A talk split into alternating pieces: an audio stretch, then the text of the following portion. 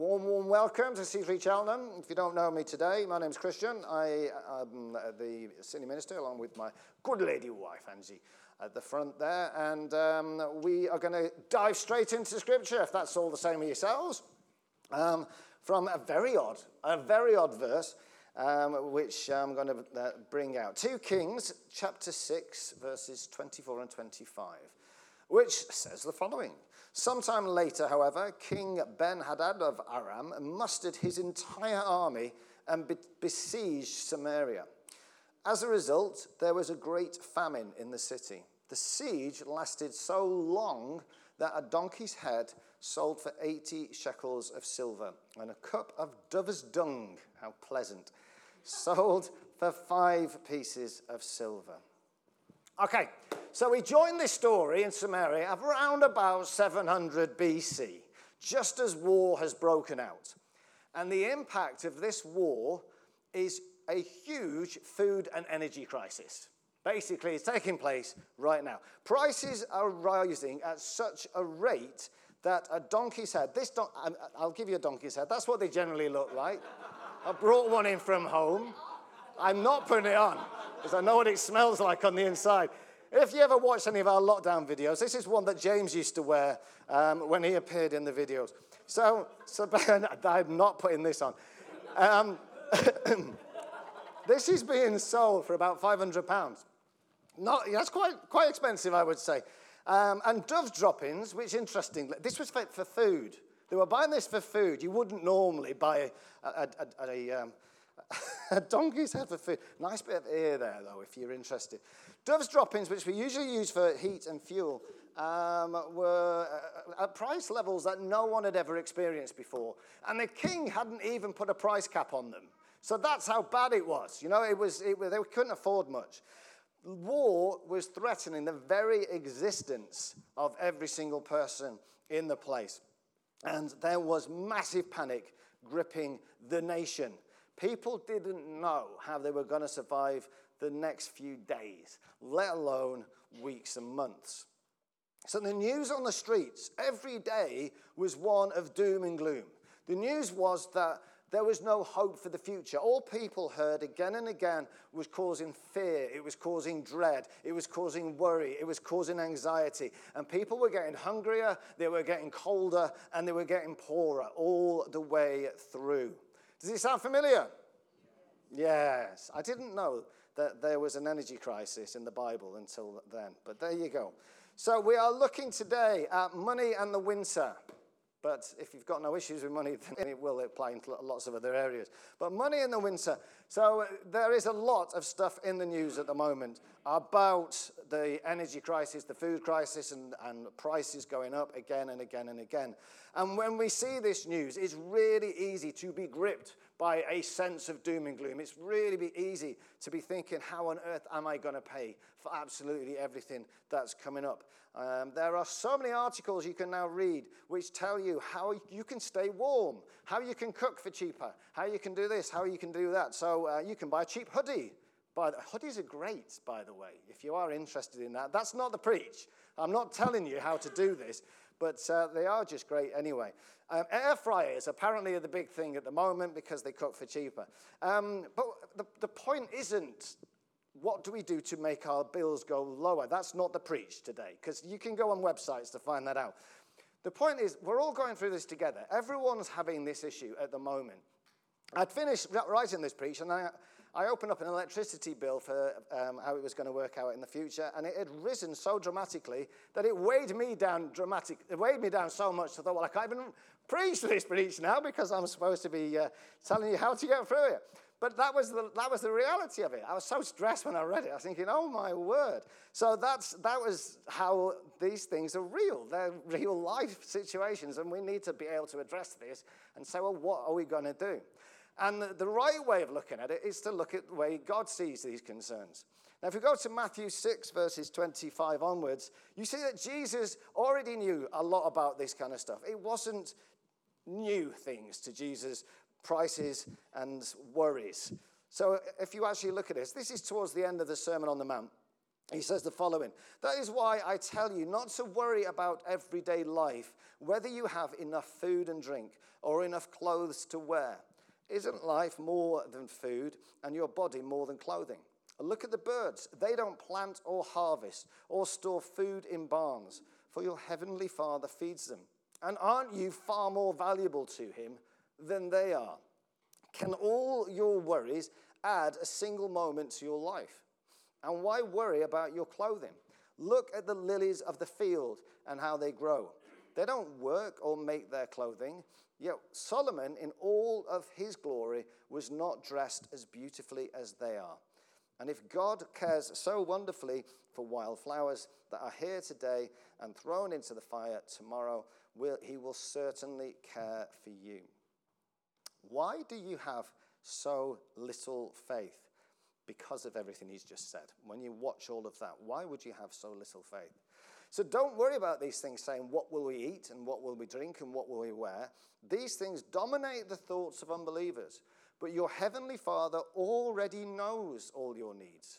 Seek the kingdom of God above all else and live righteously, and he will give you everything you need. So don't worry about tomorrow, for tomorrow will bring its own worries. Today's trouble is enough for today. Okay, quite a long piece of scripture, but a really important piece of scripture, especially for where we are right now. Because God has promised to look after every single one of our needs, every single one of our cares, for every single part of our lives. When I was a child, and I'm, it might not be the same for all of you, but when I was a child, certainly, I wasn't worried about whether there would be food on the table. As, as a five-year-old kid, I didn't get down for dinner and think, I wonder if there's going to be my meal. My major concern was, are there going to be peas on the plate? That was it. I wasn't worried about whether there was going to be food or not, because that was that was my parents' responsibility. Obviously, in my childlike way, it was up to them to sort it out. So I just left it to them. And all the way through to being eighteen, basically, I was that was the way I lived. You know, that's your responsibility. It's not my responsibility. You bring it in, and I wasn't worried about it. And that's what Jesus is communicating. You have a heavenly Father, a heavenly Father who cares beyond anything, and he's actually got the resources to provide for what you need as well. So it's a case of just like you trusted your dad, trust your heavenly Father. He'll do the same again. Maybe a little bit slightly different because, um, you know, my heavenly Father doesn't have a job in insurance where he brings home real money. Um, but he's obviously got a way to do this. And if we rely and trust this promise, it frees our hearts up to do the real bit of life, which is to build the kingdom of God. Amen? Because that's what he's saying. He's saying, don't get bogged down with this. If you can make sure you're not bogged down here, then the real life event that you are supposed to be doing, the real reason, the real purpose we're here, is to build God's kingdom. And then if we can just free our minds of everything that makes us heavy, then we can be light and be, have the freedom to make an eternal significance on the planet rather than one which is just, how am I going to make it through till tomorrow? When I was a um, teacher at Tewksbury School, um, there was a surplus of maths teachers one year. Can you believe this? A surplus. Um, and they made the decision that they would make one of us redundant, which is nice. So we all had to write on a piece of paper why we were worthy of keeping our jobs. And um, obviously I didn't, well, you don't know what's coming. You, are, you don't know what the future holds. So you write it down, and every few days I'd be thinking about this, thinking, oh, my word, what's gonna, what's it going to look like? What's it going to look like if I lose my job? This is, you know, I was the only one bringing any money in the house. So who's going to pay the bills? How are we going to get this all sorted out? Until I felt God say very, very, very clearly to me, Christian, you know it's not you that pays your wages, don't you? Sorry, you know it's not Tewksbury School that pays your wages.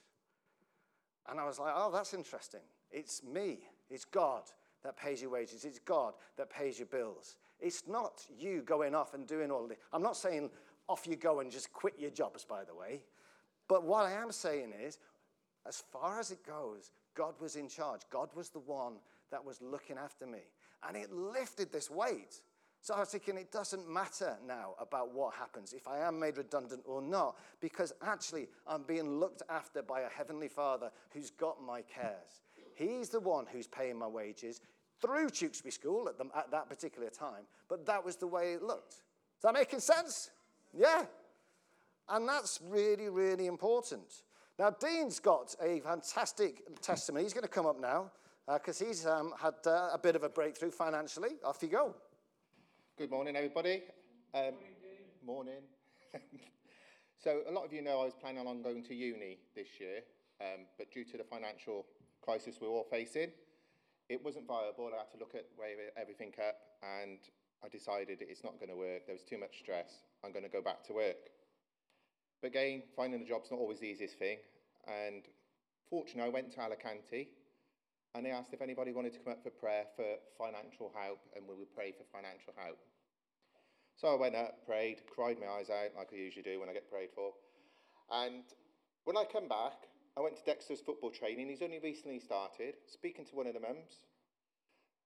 And I was talking about I needed a job. She said, oh, we got a job going at Winfield Hospital. Theatre assistant. I said, I've done that.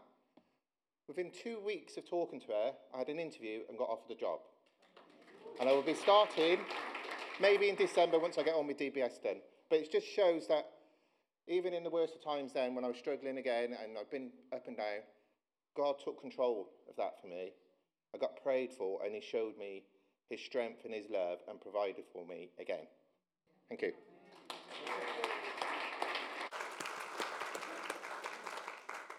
So God shows up, God provides in whatever way it looks like. It's, it's a mysterious way sometimes, but God provides. There's a second thing to bring out of this, actually, this piece of text, because Jesus instructs us not to worry about tomorrow. Do you notice that? He says, do not worry about tomorrow, that is the future. Don't worry about the future. Often we find ourselves living in the future. Are you anything like that? You're kind of like always there going, what's that going to look like? How's it going to play out? How am I going to do that? But Jesus is saying, how am I, I don't know what you're thinking. How, Jesus is saying, can you trust me enough for today? That's basically all he wants us to do. Is that making sense? It's a lot easier to, to, to trust him for today than it is forever, okay? I mean, I mean, wonderfully if you can do it forever. But he's basically looking at it going, look, I will provide for today. Don't worry about tomorrow. We'll deal with tomorrow tomorrow. We'll deal with the future when we get there. But today, I'll make sure everything's sorted out. Today, in the now, your needs will be met. In the now, everything will be sorted. And when you get to tomorrow, then we'll deal with that then. And often we're going into our heads going, oh my word, this is coming, this is coming, this is coming, and all the prices are going up. And I've got enough food for today, but tomorrow I might not. And Jesus is just saying, don't worry about that bit. We'll cover that bit then, and we'll have a look. Now, I'm not saying, again, don't plan. Planning is good, all right? I'm not saying get all your wages. Now, the pastor said, don't worry about tomorrow. Get all my wages, spend them today. That's fantastic. It's not what I'm saying. What I'm saying is, don't worry about the future, but to trust that Jesus has got you. He's got you hold. He's got him, and he's got it because he cares. And the word cares keeps coming back again and again and again in that text. But does anyone here find it difficult to trust? Yeah, a little bit. Yeah, okay, thank you. It's not the easiest sometimes to trust. Psalm thirty-six, verse seven, gives us a massive key in how to trust God. And it's come through in a lot of worship songs today, actually. How precious is your loving kindness, O God. Therefore, the children of men put their trust under the shadow of your wings. Knowing and experiencing the love of God empowers us to trust him. Okay? I mean, think about this just in the natural for a second. If you know someone loves you unconditionally, if you know someone's got your back completely, if you know someone is completely for you and not against you, if you know that somebody is absolutely with you one hundred percent of the time and wants everything for you, wants the best for you, are you going to trust that person? Mainly, yeah? you are going to trust that person a lot more than if they, you think they're about to play a trick on you. The more we get to know the love of God, the more we believe the love of God, the more we believe it's real, the more we experience it, we will naturally trust him more and more and more. And it becomes a natural, supernatural maybe thing that happens on the inside. It's the message of salvation. It's how we entered into relationship with God, that Jesus loved us so much that he died for us, and that he wiped away all of our sin as he did so. And that love, that love on the cross inspires us to repent of our sin. It inspires us to trust him with our lives and make him Lord. It's that love that he showed on the cross, and it's that love that he continues to show, which makes a huge difference in the condition of our hearts. Amen? Yep. So the more we put ourselves in a place where we are resting in the love of God, and I'll say this again and again because it makes such a difference, that we rest in his love, we soak in his love, that we're just being with God. We had it said, be still and know that I am God.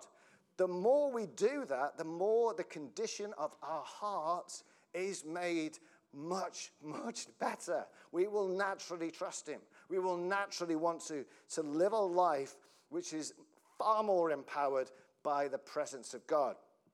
Okay, so God provides, as we've heard, in the most miraculous of ways. I've heard so many stories of people who've been forced to take pay cuts, and mysteriously they've got still the same amount of money in the account at the same of the month as they did at the start. It's like God stretches the money, and it seems to me amazing how that happens again and again and again. But God also provides through the church family, and I've seen this happen a lot as well. This has been equally wonderful to witness over my many, many years here. So if you want this message to be summed up, God's got your back and the church does also. It's all right, isn't it? That's all you need to remember, okay? I think it can be split into two categories. Trust God with the future, massively important. And if you do have, I'm not going to put this down because I've talked about the future, but if you do have immediate concerns for today, if you literally are in a place where there's not food in the house today, or you've, you've got a major financial issue today, then speak to someone you know well in the church. Speak to your Connect group leader. Speak to myself. We don't want anyone going hungry. We don't want anyone going cold. So if you do have an issue today in that respect, then please, please speak up, because when we, we can trust God with the future, but we're here for each other. Yeah? That's what a family does.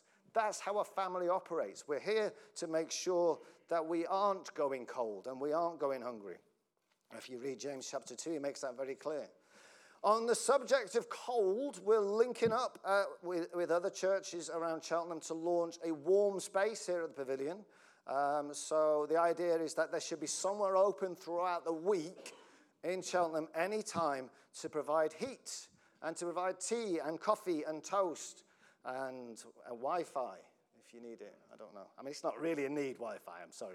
Um, but the rest of the stuff may well be. And we'll provide details on that soon, okay? So that's something which uh, is in the um, in, in the pipeline at the moment. Um, so that's really, really important. And it's an, another way that we're looking to reach out as a church with our God-given vision to build intentional community. So we're looking to do that again and again and again um, with people on the outside of church. And it's not just as, as an organization, as Beth was saying. It's in pairs, it's in groups. Um, I think it's really important, more and more so as we go down what the vision is, is it's about that whole aspect that we are looking to bring people into our normal day-to-day lives. That's discipleship, where you include people in your normal activities. Somebody put it wonderfully well in our Connect group. They said it's about making friends and making disciples. And I thought that was great, so I'm nicking it. Make friends and make disciples. But that's what we're doing. We're looking at, you can make disciples from any stage across the spectrum. It doesn't matter. Jesus didn't differentiate. So if someone's not saved yet, you can still disciple them through your lifestyle and through conversations. And I'm hearing some wonderful things. So people are starting up craft groups. People are looking at getting their friends into the, the, the walking men's group. I hear we're looking at doing something about getting non-Christians involved, people that aren't Christians yet, I should say. Dinner parties are starting up, which is good, yeah. People just including their non, their Christian, their friends that aren't Christians yet into their everyday lives. Okay, so think about how you may well want to, to do that. This is our vision for the church, and I, I think it's really, really important. But prayer is the fuel to any of this working. Yeah? It doesn't work without prayer. We, well, I'm not coming up with a natural system or a program that's going to make it work. Okay? It doesn't work without prayer. Prayer and fasting starts this month. Well, November. So, yeah, November. So every prayer meeting, every prayer meeting is in the flesh in November. Okay? Are you all right with that? There will be no Zoom ones. They'll be all in this church, in the in the pavilion. So make sure you can get to as many of them as possible. Pick one of the days of the week, as we've as Beth's already said. Um, and we're praying into the lost getting saved. We're praying into the people returning to know Jesus. We're praying for boldness for people to go out and proclaim the gospel. And why? Because God desires to see people saved and discipled. Amen? Good. So it becomes more of a natural thing to invite people after that to Christmas services, to Alpha, um, which starts on the sixteenth of January. Um, and that's already been mentioned, but I keep on bringing it on.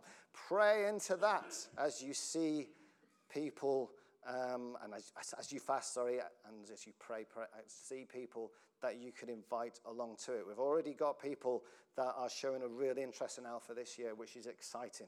So that's good news. So it's looking it's promising at an early stage, that.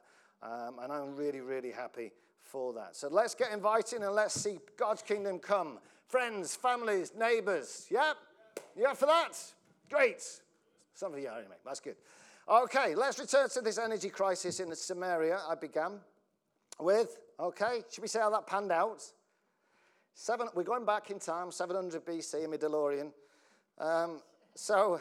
The, don- the donkey's head is being sold for five hundred quid, and there's panic, there's hunger, there's a real problem, obviously, in this place. There's despair for the future. But the prophet Elisha, the prophet Elisha saw things very, very differently.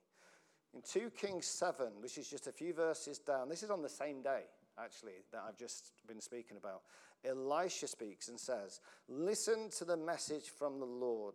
This is what the Lord says. By this time tomorrow," there's that word again, tomorrow. "By this time tomorrow, in the markets of Samaria, six quarts of choice flour will cost only one piece of silver, and twelve quarts of barley will uh, barley grain will cost only one piece of silver." The officer assisting the king said to the man, "That couldn't happen, even if the Lord opened the windows of heaven." But Elisha replied, "You will see it happen with your own eyes, but you won't be able to eat any of it." Now, I am not prophesying the end of price rises. Let's just put that down there straight away. What I am saying is that this story shows that the word of God cuts completely through our temporary struggles.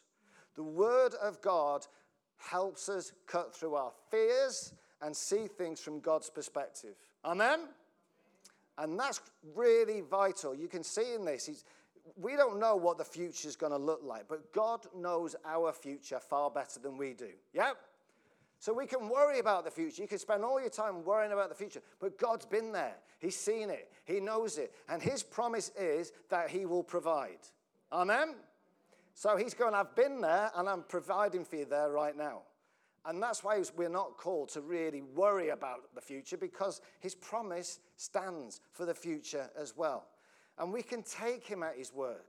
He's a loving father. He cares for us, and he desires to provide generously. We don't need to know how. All we need to do is trust.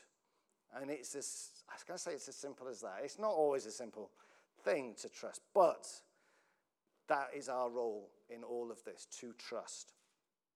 So when fear comes along, when worry for, comes along for the future, when it bombards our minds, and when we get anxious about these things, we can thank God for his promise. We can thank God that he's present in it. We can thank God that he's holding us through it, that we can thank God that he will keep us safe through all things that we go through. Amen?